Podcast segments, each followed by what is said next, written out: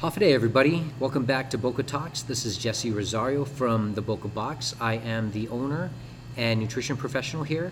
Uh, we are focused on helping people live healthier lifestyles by providing uh, dietary specific meals for them, but in a way where it's not restrictive and they actually enjoy it. You know, the whole point of what we do again is to create a healthier Guam.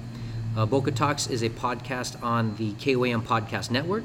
So please follow us on any of the KOAM platforms and listen and um, I guess share our episodes with, uh, with those that I guess would want to listen to it. Uh, today I have Dr. Luan Wen with me.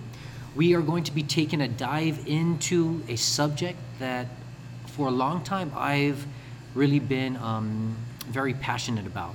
Uh, for me, it started at a, at a young age with my grandparents and just seeing the lifestyle that they lived, seeing the effects that had on them. And we're going to be talking about diabetes. Uh, this is actually going to be a, I want it to be like an eight part series where we start talking about the importance of diabetes management, the difference between management versus reversing diabetes. Um, I want to talk about the importance of how lifestyle contributes to diabetes and, and all of that. So please follow us and um, listen for other episodes uh, coming up. But Dr. Wen, I want to thank you for coming down to the shop and uh, talking with us. Oh, yeah, thank you for having me here. It's always fun to hang out and talk with you. All right, it's we we're we're very very busy guys, but every now and then we get the opportunity to to to show our passion for the uh, the path and the careers that we have. You know, and you, um, congratulations to you on on winning Pika's Best Family Physician. Oh, also, New Gen on uh, Pika's Best Physical Therapy Clinic. Yeah. Clinic. Yeah. yeah. Thank you. Thank you. Yeah, you guys have been doing really, really great stuff. Yeah. Um, okay, so today let's just let's jump right into it. Uh, diabetes is basically for for me, like I said, it's it's something that I've had a passion for. Uh, I remember when I was in middle school through high school.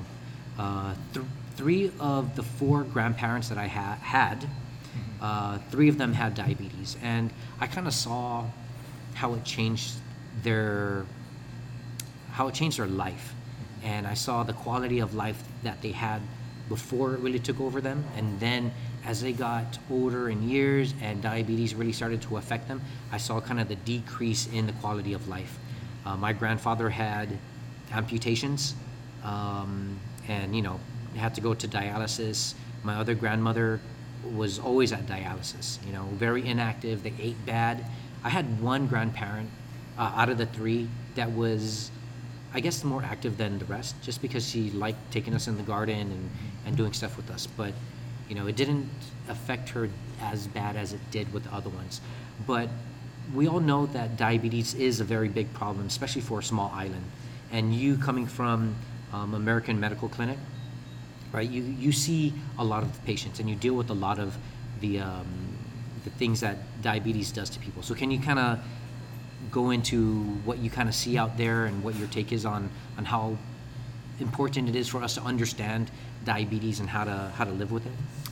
Right. So yeah, it certainly seems like it affected your family. and It's kind of close to your heart, and um, you know, we should just kind of go straight into the numbers on how prevalent this is, um, how big of an issue it is.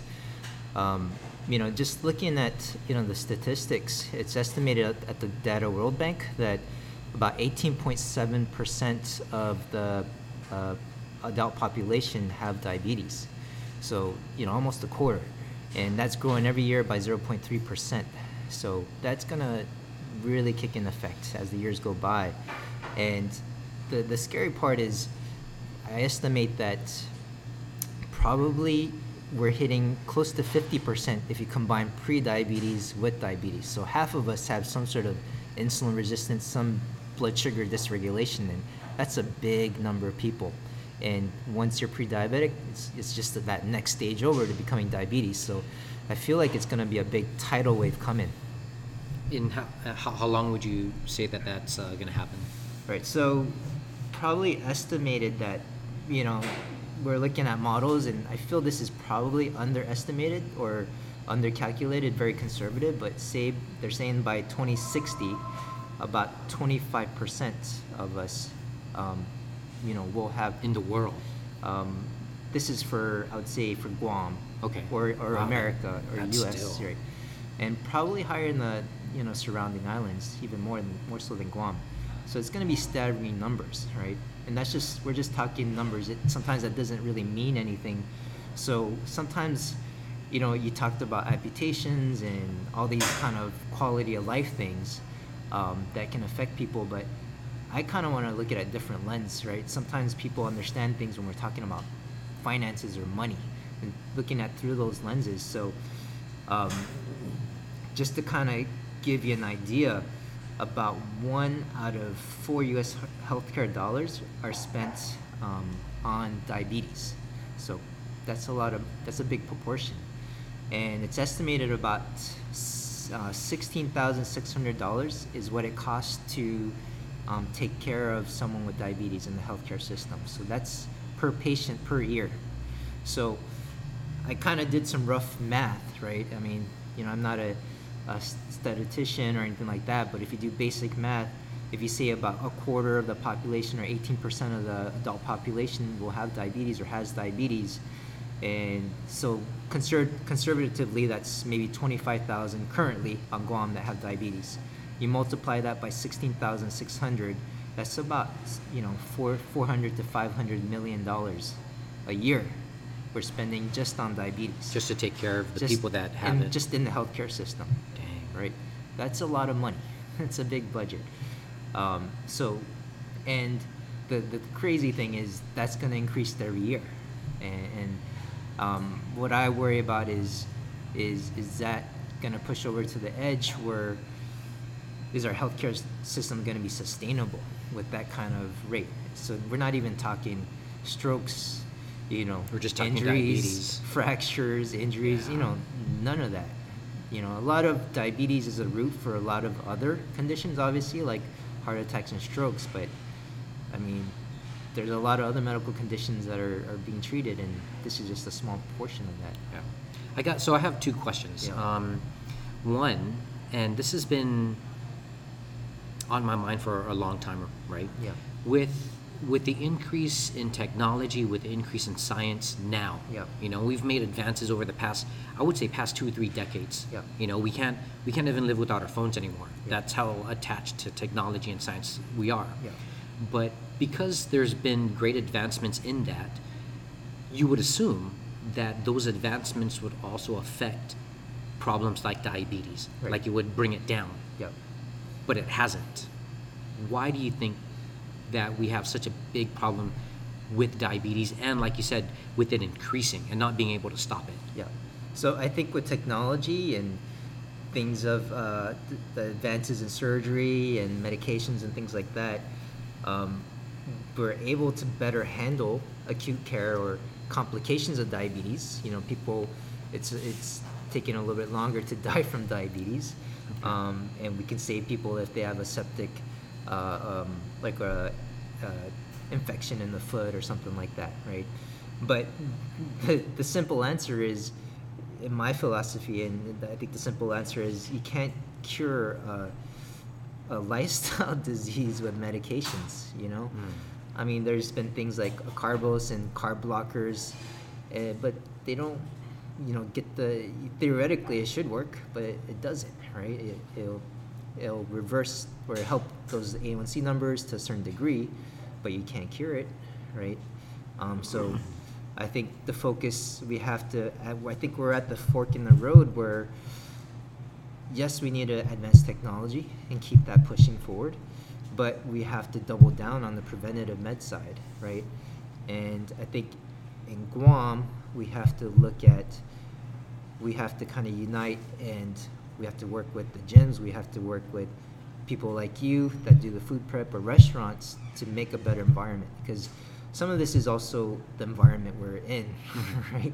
We can't walk around the block or go to the gas station without where 90% of the foods that are in the stores of the restaurants are contributing or making it easier to, to get diabetes, right? Sure.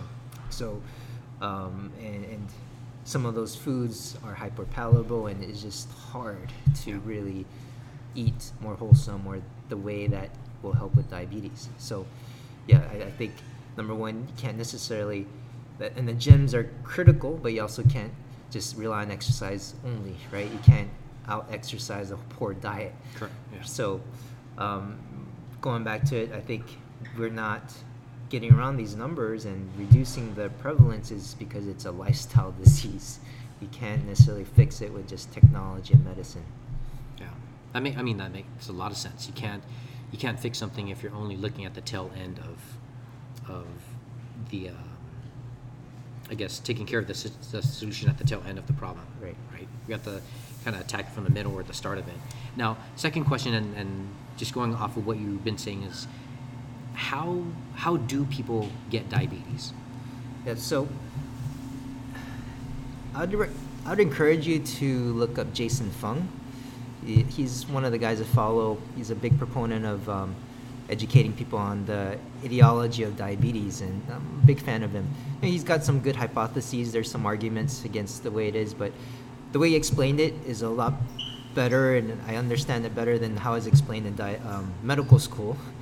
Um, but basically, if I were to use his analogy, just kind of pretend that you have a whole baseball team of uh, young major league what baseball players and you're trying to get them on a truck imagine those little junior baseball players are glucose or sugar molecules in your bloodstream and you're trying to get them into the muscle or the cells which is the pickup truck right and um, we certainly want to get them mobilized out of the bloodstream or out of out into the muscle or car.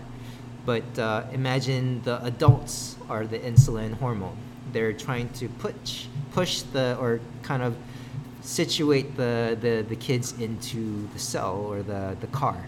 But if you have too much of the kids or there's a whole 24 team, you can't fit them in that cell. And that's some over the years, you just can't there's a max capacity to that cell or muscle or wherever you're trying to put that. So then insulin's job is to either change that into fat, and um, that's where a lot of times fat is converted because you have an excess of glucose.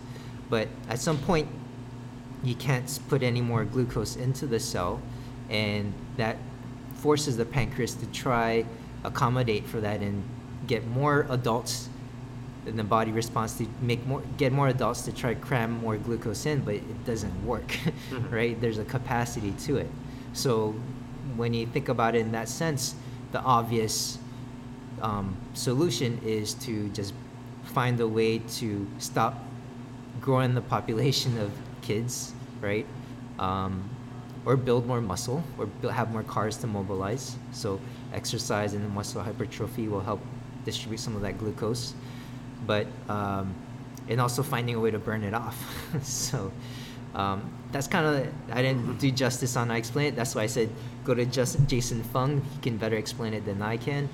Um, but it, it makes sense the way, and, and I think tackling the solution is a lot clearer when you look it in that direction. Yeah, no, I, it makes sense to me. Uh, your your analogy on that, but a lot of what um, a lot of what people think, especially here on the island, Yeah. right, is that diabetes is hereditary, and it doesn't matter what you do. If your grandparents have it, if your parents have it, you're gonna have it, Yeah. right? Is is there truth to that fact? Yeah, so that's kind of my biggest fear right now is now we're kind of getting into the second or third generation of people having diabetes because this was not really that prevalent just two, three generations ago, right? 50, 60 years ago. Um, but now it's a major problem. And what I'm worried about is just people becoming almost like a learned helplessness. This, this, this is the path that I'm going to go through, and this is the way it's going to be. But that's not definitely true at all. We've seen it firsthand, right? In the clinic, you've seen it at Boca that we are able to reverse diabetes to certain degrees, or at least improve the numbers by a lot, right? Just by lifestyle solutions, and sometimes with medications on top of that. But in terms of the genetics, there is some truth to that. You know, some people, and we're getting better. And some of the technology or the that I'm trying to bring to Guam is epigenetic testing, where we can test people to see how they metabolize fats, how they metabolize glucose, and you can kind of see where people are more susceptible to becoming maybe more uh, tendency for pre-diabetes or diabetes with the genetic testing. And also, good news for you is that sometimes we're kind of guessing, you know, will paleo or keto work for certain people or um, more of a balanced carb, 30-30 uh, split or something like that, right? Um, but with that kind of technology, we can pinpoint exactly the closer diet that people optimize or um, not be not get diabetic, and and um, finding those solutions a lot more clear. Yeah. Wow, that's cool. So this is kind of new things that you're you're trying to bring to Guam to help the diabetic population. Right. Yeah. Do you, in your practice, do you see that? You mentioned there there's been an increase in um, in diabetic patients, right? Mm-hmm. Uh, and it's been hitting the Guam community a lot harder now than it did 20, 30, 40, 50 years ago. Do you also see that the age at which people start to have to deal with diabetes is getting shorter? I mean, getting younger? Younger. Uh, definitely. I mean, we are having some, you know, children come into the clinic and um, like 11 year olds that are heavier than I am. and I'm at, you know, 150, 160. And that, that's just, that's just crazy, right? Um, and that's going to lead you to, and, and some of these kids are already pre diabetic.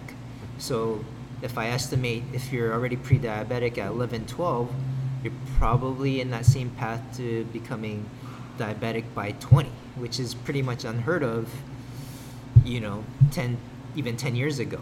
So that's, do you see that though in the clinics? Yeah, I mean, I don't. I'm not a pediatrician, so I don't see as many kids, but um, a lot of the pediatricians tell me there are definitely a higher amount of obesity, and I'm sure there's already sources, articles out there on the obesity rates for children, right? But we are seeing pre-diabetes uh, in the younger population already. But um, in terms of the adult population, yes, I've seen 20-year-olds that are pre-diabetic, diabetic already. So, in essence, you know, you kind of cut your short your lifespan. Maybe your expected life expectancy was maybe 70, 80 but now you're probably looking at 60 if you already started at diabetes at 20 yeah that's i mean that's that's the reality that that we have to face right we had i remember i had a uh, a worker of mine mm-hmm. and he's he's off island right now but when he came to us he was diabetic and he he was young he was 20 something i want to say 28 mm-hmm. probably and he would tell me stories about when he first got diagnosed and uh, basically he was a he was a walking time bomb. Like his glucose was so high, he had a, a hard time managing it, that he couldn't get it down. And there were things that uh, he tried to do, medications he was taking, and he could never get a handle on it. But you know, he did. He made lifestyle choices um, with with our help, and he was able to get his numbers down to a good. Uh, I think he, he, it was over 200 and now he was able to maintain around the hundreds, yeah. which was a really good win for him. Yeah. You know, and he was grateful that we kind of took the time to really let him understand that and, and show him how to make some changes within his life to, to handle that. But yeah, you know, that's that's one thing that kind of shocked me is he came in and he was very young, but was still like once a month had to go dialysis or something like that. You know, and had to. It, it just it was crazy just hearing what he had to go through just for that. So, within the patients that you see, right? How how much of them are affected with diabetes, and how do you kind of get them to uh, to start making some lifestyle changes? Yeah, that's that's that's kind of a big passion of mine, and, and I also like it uh, because it's a big challenge. I like to take big challenges, but at the same time, it could be certainly frustrating and, and sometimes I feel like a broken record, right? And you want the best for the patient. You want, you know, I honestly, if I didn't do anything, I'd probably have business for the rest of my life and, you know, just go on my way. But for me, honestly, what I want to be able to do is have talks with my patients on necessarily talking about diabetes. I want them to reach their goals, right? Like, like higher level goals, like they want to if they want to run a marathon or um, if they want to have energy to be the biggest baddest CEO in the company, you know, and and make some actual, um, you know, uh, life changing goals and using health as a vehicle or the body as a vehicle to make that happen. Um, so, um, so that's that's kind of what I really want, you know.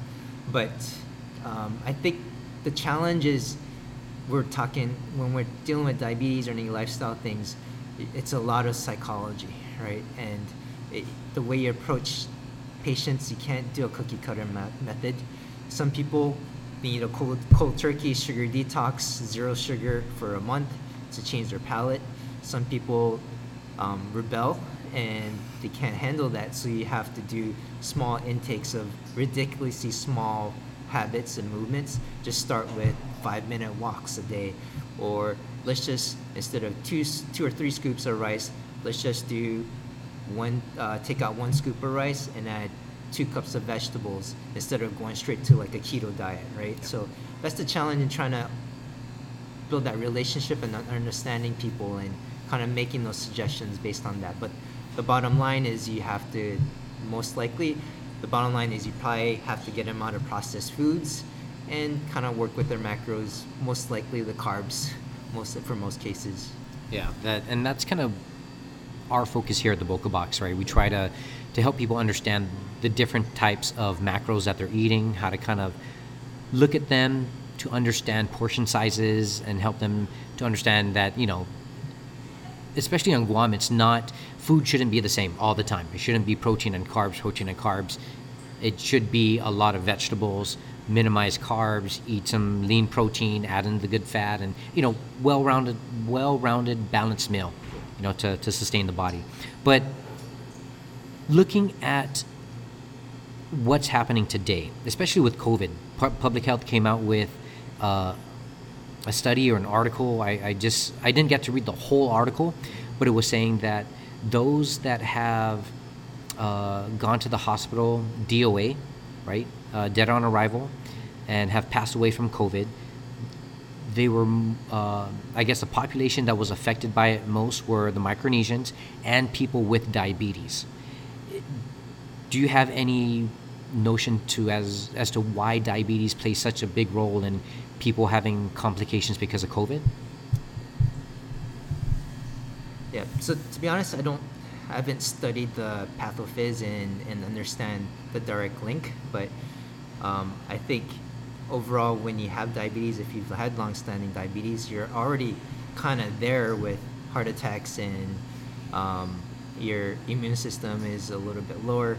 Um, also, just having high blood sugar in general, you're you're going to be more prone to infections, right? You're you're going to succumb to infections a little bit easier. Immune system's not as good, and uh, at least in the bacterial infection side, um, you know, bacteria love glucose.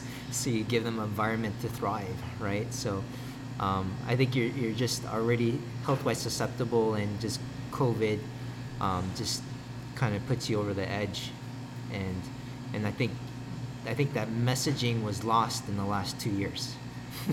yeah. I think we dropped the ball on that one where, you know, we had that opportunity where we had a lot of time to kind of start exercising more and kind of realizing that uh, maybe uh, it's time to change my lifestyle around. Yeah, that's one thing we've been very big on and very passionate about, and and it's not just because of the past. What's it been? A year and a half, two years, yep. probably. Um, but it's always been our mindset that the healthier you are, the better chance you have at fighting COVID, the better chance you have at fighting diabetes, the better chance you have at fighting any disease that comes our way. The healthier you are, the better chance you have at fighting that you know and so we have to take a realistic approach to our health you know and, and like you said you know sometimes it's going to be small changes within our lifestyles that lead to big changes sometimes people can take the leap and go cold turkey and just you know make these big changes um, but right now with everything that's going on especially with with the emphasis on diabetes and i think it's i think november is diabetes, is diabetes awareness. awareness, right yeah. so with diabetes awareness one message that you want to put out to the public, what would that be? I'd say sometimes kind of the um, thing I like to say is diabetes is a potential robber. I think it's kind of a root cause for a lot of the diseases, for heart attack and and um, you know, kind of the the way I describe it is, if you look at it in a, a real life situation where, you know, if you want to be a successful entrepreneur, you need that energy to out hustle people, right? And with diabetes and that energy fluctuation, you're not going to have that. If you're obese and that leads to diabetes, uh, and that leads to maybe sleep um, apnea, you're not you're certainly be too tired to outwork the other guy to be financially successful. Um, you know, if you derive happiness by being able to take care of your grandchildren, to carry them, exercise with them, do do all the fun stuff, but if your knees are going out because of accelerated osteoarthritis because of your diabetes, you know that's going to make it a lot harder. So part of your happiness is taken away from you, right? And um, one of the things or jokes I like to make is that, you know, if any message, if this doesn't resonate with you, hopefully this will resonate for, for the guys. Um, if you want to please your woman in the bedroom, you know, smoking and diabetes, having diabetes, is a surefire way to have malfunction chili. oh man, that I'm just gonna that that's gonna do it for me. Like that's uh, if I, if I want to perform well and make my wife happy in the bedroom, then stay healthy. Yep. Right. Yeah. That's it, um, we're we're at the end of of uh, our episode for today, but we're going to be doing a lot more discussion on diabetes management. We're going to do a lot more discussion on how you can live a healthy lifestyle um, and take certain steps to do that. You know, if you have diabetes or if you want to to help somebody within your family um, get better, you know, and then we're going to have a big discussion on our thought about reversing diabetes because for a long time, diabetes management has just been that managing your diabetes, but um, we kind of talked a while back about our philosophies with with health and diabetes, and we kind of talked about reversing diabetes. So we'll talk about that uh, in our next episodes. Um, but again, this is uh, Boca Box. I mean, this is Boca Box, but the podcast is Boca Talks, and we want to thank all of you guys for joining in and listening to us uh, on today's episode. Please stay tuned for our next episodes. Again, we're going to do probably an eight part series on diabetes. Uh, everything you need to know and want to know about maintenance, about recovery, about living with it, about changing your lifestyles, and everything in between. So, again, Dr. Wen, we want to thank you for joining us on our podcast. And until next time, adjust. Yes.